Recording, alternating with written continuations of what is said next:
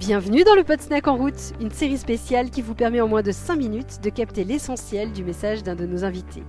Cette série sera diffusée tous les jeudis jusqu'au lancement de la saison 4 qui est prévue en septembre. Aujourd'hui, j'accueille Fabrice Bonifay, le directeur développement durable du groupe Bouygues. Dans cet extrait, Fabrice explique les systèmes que Bouygues met en place pour innover autrement et améliorer leurs pratiques environnementales. En route Faire changer en masse ces, gros de voix, ça n'existe pas. Donc en fait, ce qui est en train de se passer chez Bouygues comme ailleurs, parce que on n'est pas plus ou moins vertueux que beaucoup d'entreprises. On, on, essaie d'avancer euh, le plus vite possible, mais il y a plein de rappels du monde d'avant qui font que c'est pas si facile parce que la fiscalité n'est pas adaptée, parce que aujourd'hui, ce qui devrait coûter cher ne coûte pas encore cher, ce qui devrait coûter moins cher coûte trop cher. Le coût du travail est trop élevé aujourd'hui.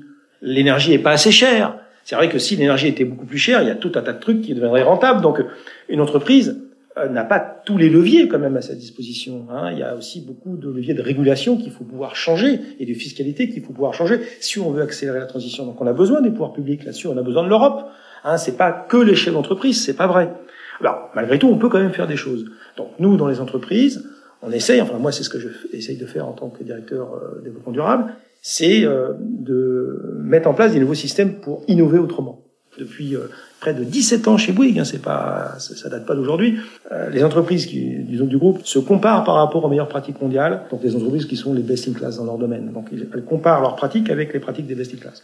Dans le but de quoi?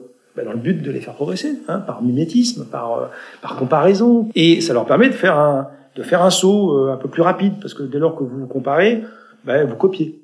Voilà, vous copiez, vous adaptez un peu au contexte, mais ça vous, évite de tout réinventer en fait. Hein.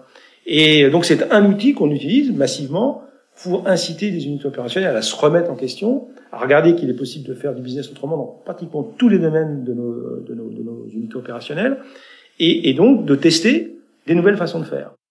Je vais vous raconter une histoire.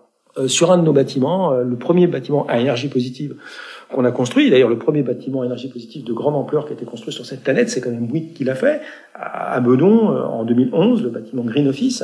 Et on s'était posé la question à, l'époque, euh, on regardait partout où on pouvait économiser l'énergie, sans dégrader le confort bien entendu, et on se posait la question de l'ascenseur.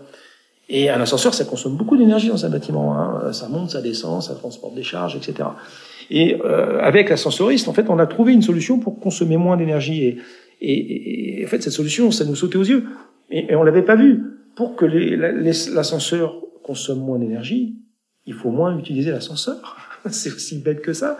Donc au lieu dans l'architecture du bâtiment de mettre l'ascenseur frontline dès qu'on arrive, on prend l'ascenseur parce qu'en fait on ne sait pas faire autrement, mais on l'a caché un petit peu l'ascenseur en mettant un bel escalier en plein centre du bâtiment avec des fleurs, avec un, puits de lumière qui donne envie de prendre l'escalier pour pour les quelques étages, un bâtiment qui faisait 4 5 étages et en fait naturellement en fait les gens ils prennent l'escalier parce que de toute façon euh, il est en face d'eux l'escalier donc c'est facile de prendre l'escalier.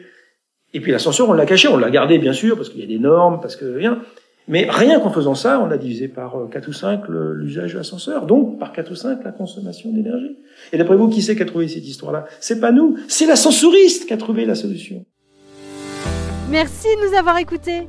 Si vous aimez ce podcast, aidez-nous à le faire connaître en lui attribuant 5 étoiles sur Apple Podcast ou sur votre plateforme de podcast préférée. Et surtout, abonnez-vous pour suivre tous les épisodes gratuitement. À bientôt!